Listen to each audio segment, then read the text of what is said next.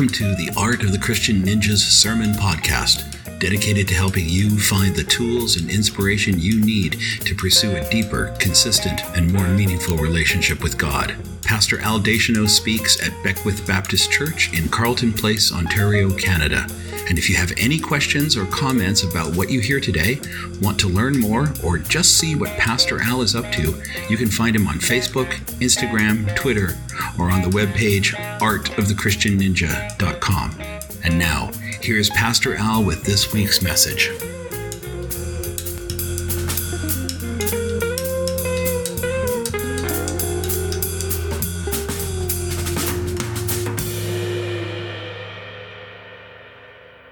Please turn with me to Luke chapter 6, verse 17, where we read about the Sermon on the Plain. Uh, we're used to hearing about the Sermon on the Mount, but Jesus obviously preached the same message more than once. And so in Luke, we read about the Sermon on the Plain. And you're going to see a lot of parallels to the Sermon on the Mount. It's sort of a, a summary document of what you see in the Sermon on the Mount uh, when you read the Sermon on the Plain. So the section begins like this. Here's the we're going to set the uh, set the picture. It says, And he came down with them and stood on a level place with a great crowd of his disciples and a great multitude of people, all from Judea and Jerusalem and the seacoast of Tyre and Sidon, who came to hear him and to be healed of their diseases. And those who were troubled with unclean spirits were cured. And all the crowd sought to touch him, for power came out from him and healed them all. And he lifted up his eyes on his disciples and said, So that's the context. Jesus is standing before this great multitude. He has just spent time showing divine power, divine grace, doing things only God can do. And the crowd is pressing in on him, seeking to get closer to that incredible power. That's, that's how it works for everybody who comes to the Lord. They, they witness his power, they see his grace, they feel his love, they hear his invitation to be healed, and it's attractive to them, and they want to come closer to it. Maybe maybe they see it in the life of another believer or a christian friend or they they hear the message through like a, a, preacher or a teacher somewhere. Something causes them to see their world their whole life could be different if they just got close to jesus. Some are driven by curiosity wondering at uh, these teachings and they go against so, so, much of what the world says. Some are driven by spectacle, uh, hoping to see and experience things that they can't get anywhere else. But many, if not most, come to Jesus because they are driven by a need for healing. That's why so many Christians are accused of their faith being a crutch to get them through life. Unbelievers use the term derisively religion as a crutch implying that if a person would just try harder, pull themselves up by their bootstraps, self actualize, discover their inner potential, then they would be able to accomplish whatever they wanted to accomplish without the need of their, you know, outside help, especially from their, you know, pretend friend in the sky. But those who come to Jesus come to him because they know they're not strong enough that the world is too big, the problems are too complicated, their resources too few, their bodies, their minds, their spirits insufficient for the task. In fact, Christians, when we look at our life with Jesus, we, we don't see God as our crutch. We don't see Christianity as our crutch. It's, it's way worse when we talk about it. We believe that without God, without the work of Jesus in our life, without the presence of the Holy Spirit, we're not just limping along in life in need of a crutch. We are dead and in need of resurrection. It is our need that drives us to God, drives us to the power of Jesus, just, just as it was for the crowds that day. Our relationships are a mess and we need them fixed. Our bodies are falling apart and we want them healed. Our minds are awash with negative thoughts, feelings, behaviors, and we need some kind of reboot. Our emotions are out of whack and we're hurting ourselves. We're hurting others out of desperation and fear. We try a whole lot of things, but in the end, nothing works. And we realize that we're not enough and the world's not enough. And so we turn to Jesus for help. Like the crowds, we seek to touch him, for power is coming out of him. power we don't have, but we need. In the Bible, miracles are always pointing to something else. Miracles don't just happen in a vacuum. They are they're not just to be nice, they are guideposts. They're signs that point us to something that we're supposed to see.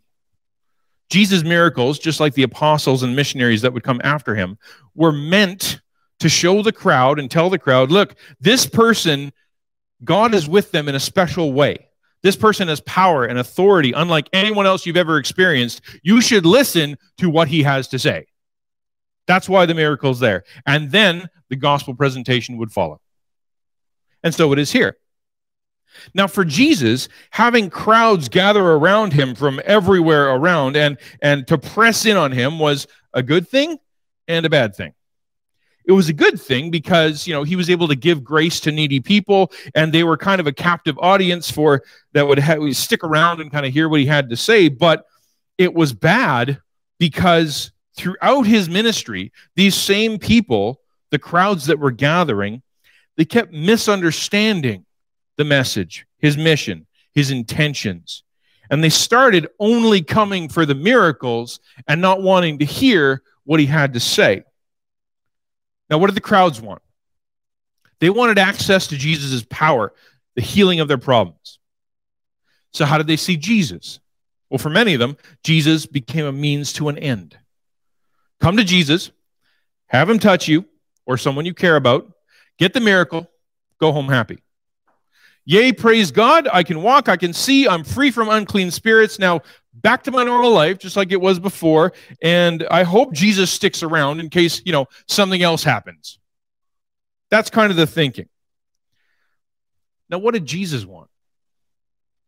He wanted them to look past the miracles to see the one who is performing them, to get their minds off of their bodily needs and see their much deeper spiritual needs, to, to completely reorient their understanding of who God is, what God expects, and, and how God intends to save them.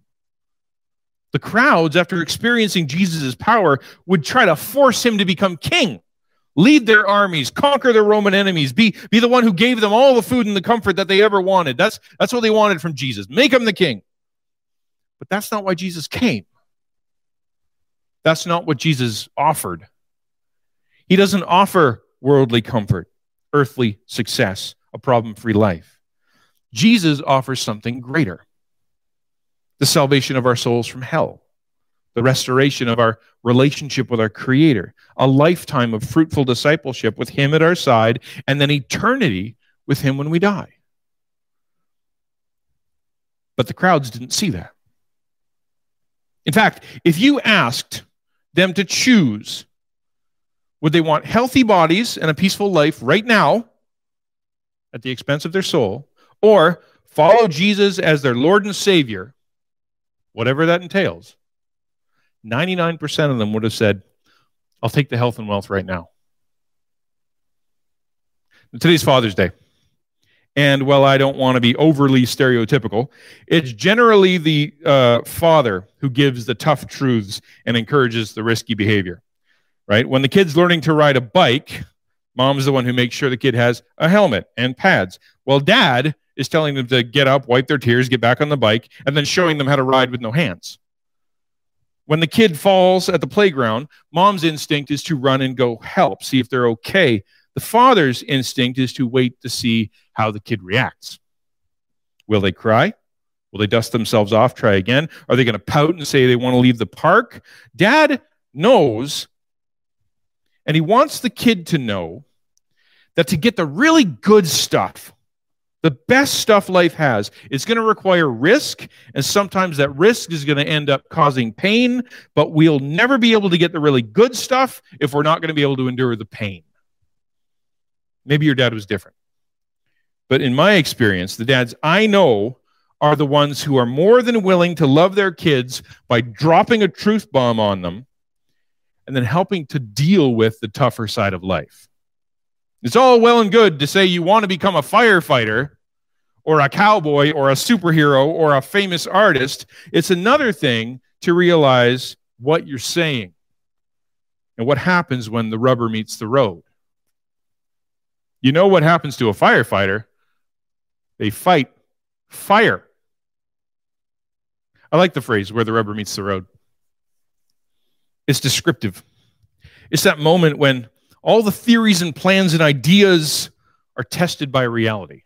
That's what it means. Now, when you consider what Jesus says to the crowds in the Sermon on the Plain, you'll see that it's a very rubber meets the road message. I want you to picture the crowd. This great healer has come to town and they're out to find him. They bring their sick, they bring their needy, they're carrying them on their backs just so they can be touched by Jesus. And they witness miracles.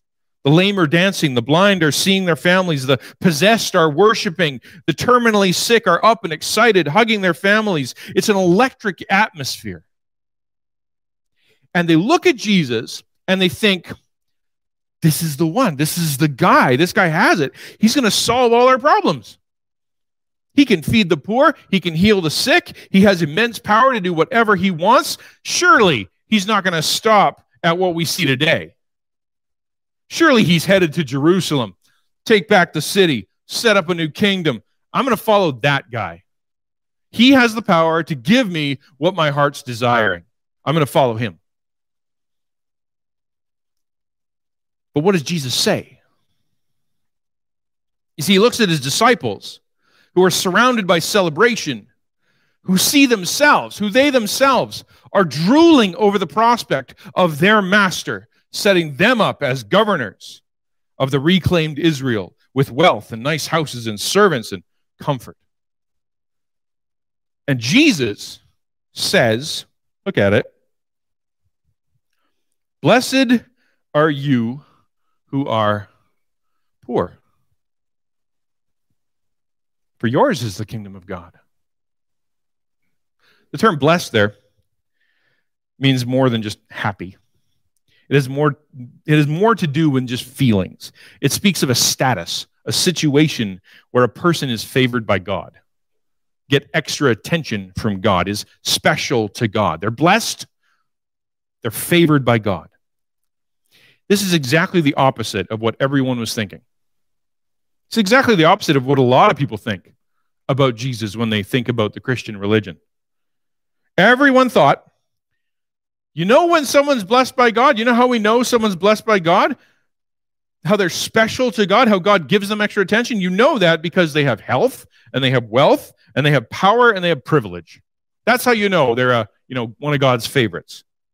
Jesus says the exact opposite. In fact, the word poor there has far more implications. Uh, it's not just someone who doesn't have a lot of money, it speaks of someone who is poor in spirit, who have so little, who are so needy that they have nothing but God. Every meal, every step, every decision, everything requires that God gives it to them because they cannot get it themselves. These are people who have nothing to fall back on no earthly security, no savings, no insurance, no safety net. They are always on the ragged edge of ruin. Their whole life is a tightrope walk without a net. That's poor in spirit. Blessed, favored, special to God are they. I can't imagine the crowd's reaction at the upside down reality Jesus is talking about. I'm guessing the celebration just screeches to a stop. Wait, what? Blessed are the what? Look at verse 24. But woe to you who are rich, for you have received your consolation. Now, this type of rich wasn't just talking about, you know, economic status. These are people who believe themselves to be better than others. The haughty, those who use their status and power and had status and power, and they used it to oppress the poor, the one who gives no consideration for their soul, doesn't even care about their standing before God or their place in eternity. They are content to have some worldly consolation through their stuff, and they make themselves feel better by treating others badly. Woe to them. And again, that seems opposite to us. In their world, and in our world today, think about it. We think the blessed ones are the ones who have lots of stuff, who have the power to do what they want, don't ever need anyone else, and who can command respect and attention wherever they go. Wow, that person really must be blessed by God. Holy moly. People people that others get nervous around. Who can snap their fingers and demand things and have it happen simply because of who they are. Those are the people we look up to. Those are the people we want to be. Those are the people who who who we seek after. We'll read their books and we'll watch their videos. We'll follow them on Instagram and we'll find out their secrets and how do you get to be who you are. Rich, successful, powerful, feared. Why? Because their life is better. Their life we see as blessed. Who do we not want to be? We don't want to be poor, desperate, insecure, powerless, hand to mouth. Given the choice, who would you be? We see the poor in spirit as cursed. Jesus turns that upside down. This is why I say the Sermon on the Plain is so rubber meets the road.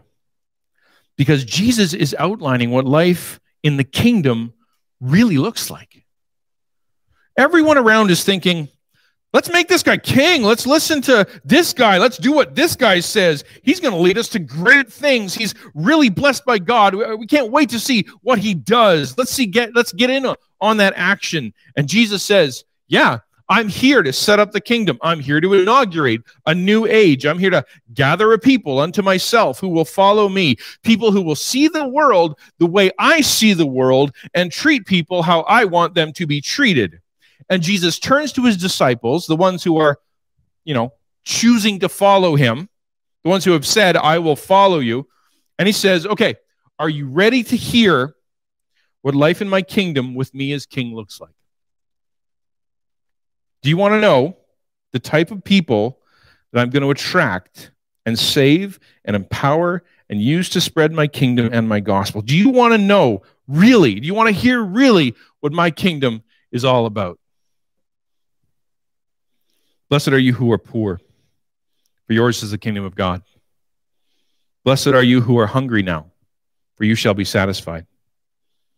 Blessed are you who weep now, for you shall laugh. Blessed are you when people hate you and when they exclude you and revile you and spurn your name as evil on account of the Son of Man. Rejoice in that day and leap for joy, for behold, your reward is great in heaven, for so their fathers did to the prophets. But woe to you who are rich, for you have received your consolation. Woe to you who are full now, for you shall be hungry. Woe to you who laugh now, for you shall mourn and weep. Woe to you when all people speak well of you, for so their fathers did to the false prophets. And you can hear the disciples say, Yeah, Jesus, I get it. I get it. Okay. Sorry we got a little ahead of ourselves. Uh, you, you want to use the humble. You want to use the, you know, the, the, the hungry. You want to use the outcast. Right. I get it. We're one of those for sure. Because that way you show your power. You demonstrate a miracle that that can be, you know, someone else's life can become a miracle and you, they can see you in them for sure. I can totally get behind that. Makes sense. But then, Jesus, once you've got your army of outcasts, we're going to go conquer the enemies, right? You're going to destroy the bad people, overthrow the corrupt government, take away the tax collectors who are stealing our money, punish the rich people who are taking advantage of us, punish the slave owners, the racists who think that they're so great and treat us like garbage. You're going to wipe those people out, right? Look at verse 27. But I say to you who hear, love your enemies, do good to those who hate you Bless those who curse you. Pray for those who abuse you. To the one who strikes you on the right cheek, offer the other also. The one who takes away your cloak, do not withhold your tunic as well. Give to everyone who begs from you. And from one who takes away your goods, do not demand them back. As you wish that others would do to you, do so to them. If you love those who love you, what benefit is that to you? For even sinners love those who love them. And if you do good to those who do good for you, what benefit is that for is that to you? For even sinners do the same. And if you lend from those from who you expect to receive, what credit is that to you? Even sinners to, lend to sinners to get back the same amount. But love your enemies and do good and lend, expecting nothing in return, and your reward will be great, and you will be sons of the Most High, for he is kind to the ungrateful and the evil. Be merciful, even as your Father is merciful. What? You can hear him. Wow, Jesus, that's that's tough. Love our abuser? Give away things and don't expect them back? That is not what I expected you to say. Well, okay, I get it. Treat our enemies kindly. You're Jesus after all. Okay. I'll be content knowing I'm just a better person than they are. They're condemned to judgment. I'll treat them nice to their face. But I'll never forgive those terrible people and what they've done to me and those I love. Look at verse 37. Judge not, and you will not be judged. Condemn not, and you will not be condemned. Forgive, and you will be forgiven. Give, and it'll be given to you. Good measure, pressed down, shaken together, running over, will be put into your lap. For with the measure you use, it'll be measured back to you. Yeah, okay, Jesus, but that's like your opinion, right? You're a good teacher. You've done some good things. You got some pretty extreme ideas. So I'm going to take what you're teaching into consideration. I'm going to go talk to some other people. I'm going to go find some other teachers. I'm going to read some other books. I'm going to learn about some other ways of thinking and then I'm going to, you know, take some of your stuff and mash it together and come up with something that, you know, works for me. Because your stuff is really extreme, but it's got some good. So I'm going to figure figure it out. Look at verse 39. He also told him a parable. Can a blind man lead a blind man? Will they not both fall into a pit? The disciple is not above his teacher, but everyone, when he is fully trained, will be like his teacher. Okay. So you're saying I'm not smart enough to know what's right and wrong. You're saying I don't know who to trust and who not to. That's what blind leading the blind. I get that. Okay. I don't know what I'm doing. Neither does anybody else. You know what you're doing. I'm supposed to follow you. But here's the thing that you don't understand about me, Jesus. I see clearly than most. Sure, some of these dummies need you to teach them right and wrong, but I don't.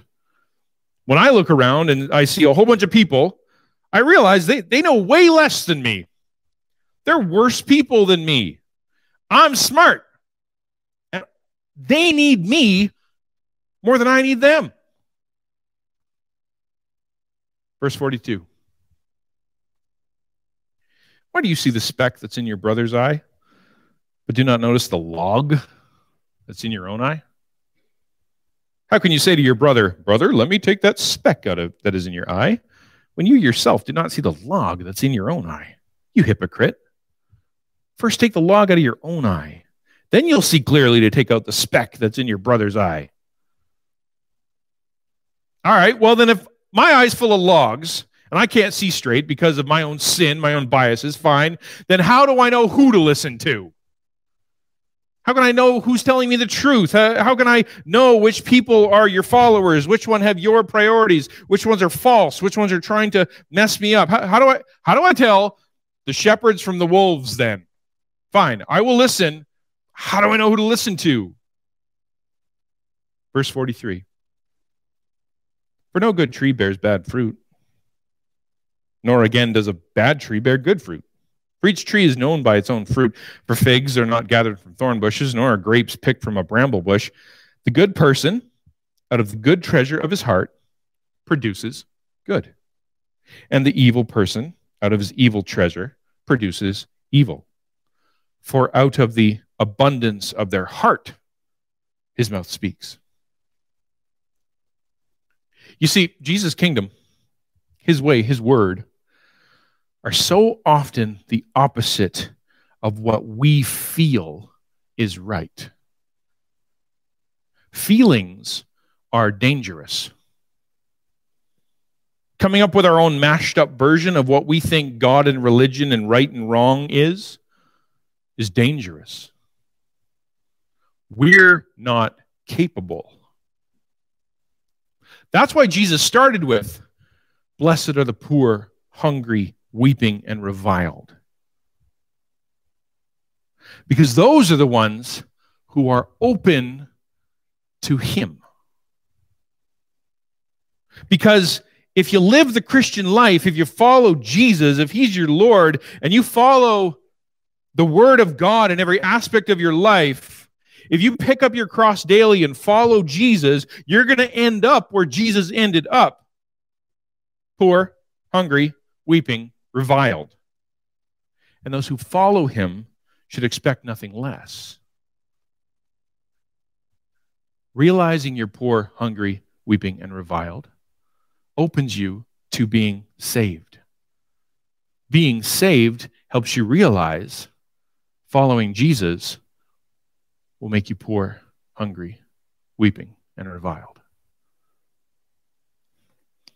Jesus says, Love your enemies. Loving your enemies is going to make you more enemies because people are going to misunderstand you. Even your side will turn on you because you're not hating who you're supposed to hate. Knowing you're poor, foolish, sinful, easily led astray, believing that about yourself, changing how you think about yourself, putting yourself humbly before God, trusting that, you know what, I need God to lead me and guide me because I can't do it, is going to confuse a lot of people, especially North America. Every time you say, I'm waiting on God, I will not move unless God moves with me. I will not reach for that which He has not given to me. They're going to get mad at you. Your family, your parents, they're going to argue with you. They're going to call you foolish and stupid and lazy and an extremist, unrealistic. Your faith in God, your belief that you need God, will make faithless people very upset. Loving the unlovable, the thief, the abuser, it's going to hurt you going back over and over, opening yourself up over and over, giving your heart away over and over, only to have it mangled by the one you're trying to love, will make you spend a lot of time weeping. But that's what you're called to. That's how Jesus is. His arms are always open. That's how God the Father is. He always welcomes the prodigal son home with celebration, not condemnation. It's hard, and it's going to make you weep. Following God's word, standing on his promises, doing things his way is going to cause people to revile you. The world and all the people, and sorry, the world and a lot of people in the church have a real hatred for anybody who plants their feet firmly on the word of God and refuses to move unless they're convinced from scripture inside the church and outside the church. They're going to argue with you. They're going to beg you to compromise. They're going to tempt you towards an easier way out, just like Satan did to Jesus in the wilderness. But we respond the way Jesus did with more scripture. But taking that stand, that stand on the word of God, I will do it according to the word of God, will make a lot of people inside and outside the church hate your guts. Christianity is not an easy road. During times like we're going through now, as individuals, as a church, a province, and a country, our convictions are facing a real test. We're forced to decide whether we believe that Jesus is Lord and we have to do things His way despite how we feel, or whether we think we know better because his way doesn't feel right. Every day, especially over the past couple weeks, there have been dozens of really important options laid out before us, ones that are clear in Scripture. And we've been given the opportunity to either follow Jesus and do the hard thing or not. This pandemic, this season in our church, if it's done anything, it has shown you how strong your convictions really are, how firm your faith really is, how pure your mind really is, and where your weaknesses really are. It has been a refining fire, a revealing fire. It's shown you whether you're ruled by fear or you're ruled by Jesus, whether you're ruled by greed or you're ruled by Jesus whether you're ruled by your appetite or you're ruled by Jesus. I hope you've been paying attention because God has been giving us a crash course on the cost of discipleship lately. Let me close with how Jesus closes his Sermon on the Plain with another very rubber meets the road statement. Verse 46 why do you call me Lord, Lord, and not do what I tell you? Everyone who comes to me and hears my words and does them, I'll show you what he's like. He's like a man building a house who dug deep and laid the foundation on a rock. And when a flood arose, the steam broke against that house and could not shake it because it had been well built. But the one who hears and does not do them is like a man who built a house on the ground without a foundation. When the stream broke against it, it immediately fell. And the ruin of that house was great.